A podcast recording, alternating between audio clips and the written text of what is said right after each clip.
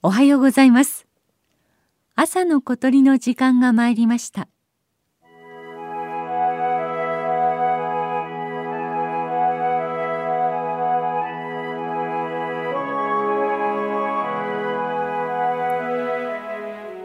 自然の中ではさまざまな生き物の鳴き声を聞くことができます。栃木県奥日光中禅寺湖のほとりです。水ならの梢でさえずるオオルリと湖の岸辺で鳴くカジカガエルの声が聞こえてきました。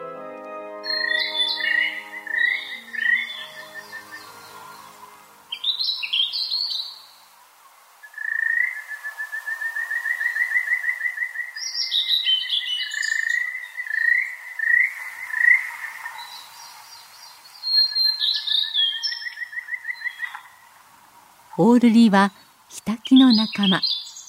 スズメくらいの大きさの鳥です。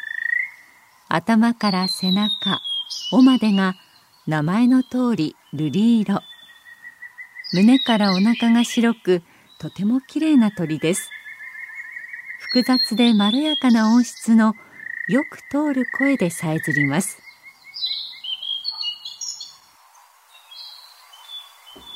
カジカガエルは渓流や湖のほとりなど山あいのきれいな水辺に生息しているカエルです。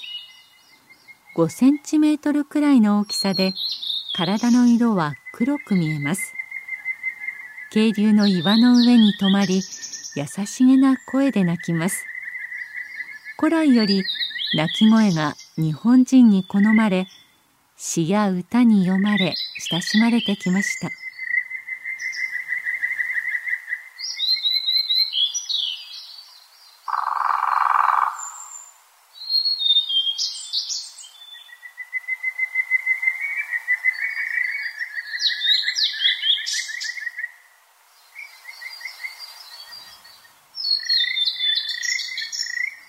オールリは夏鳥です。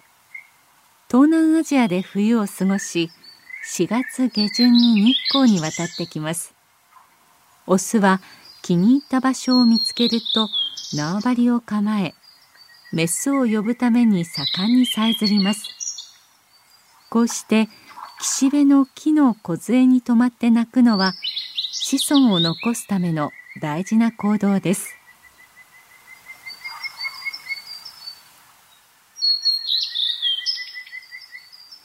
カジカガエルも冬眠していた森の土の中から出てきて岸辺の岩の上でメスを呼ぶために鳴いています。いずれも天敵にいつ襲われるかもしれない危険を伴う行動です。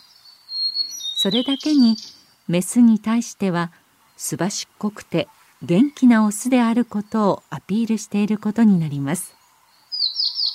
ただオオルリとカジカガエルの鳴き合う声を聞いていると山の湖ののどかな音の風景に癒されます。湖を渡る風が生き物たちの鳴き合う声を運んでいきます。命あふれる自然の息吹を感じる時です。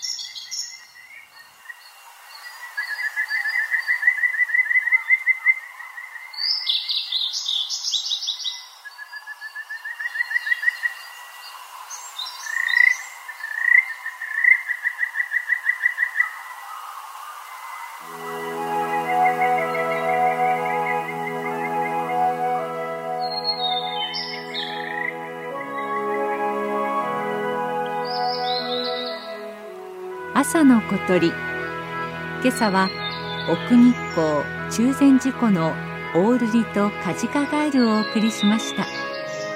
収録構成は松田道夫さんでした。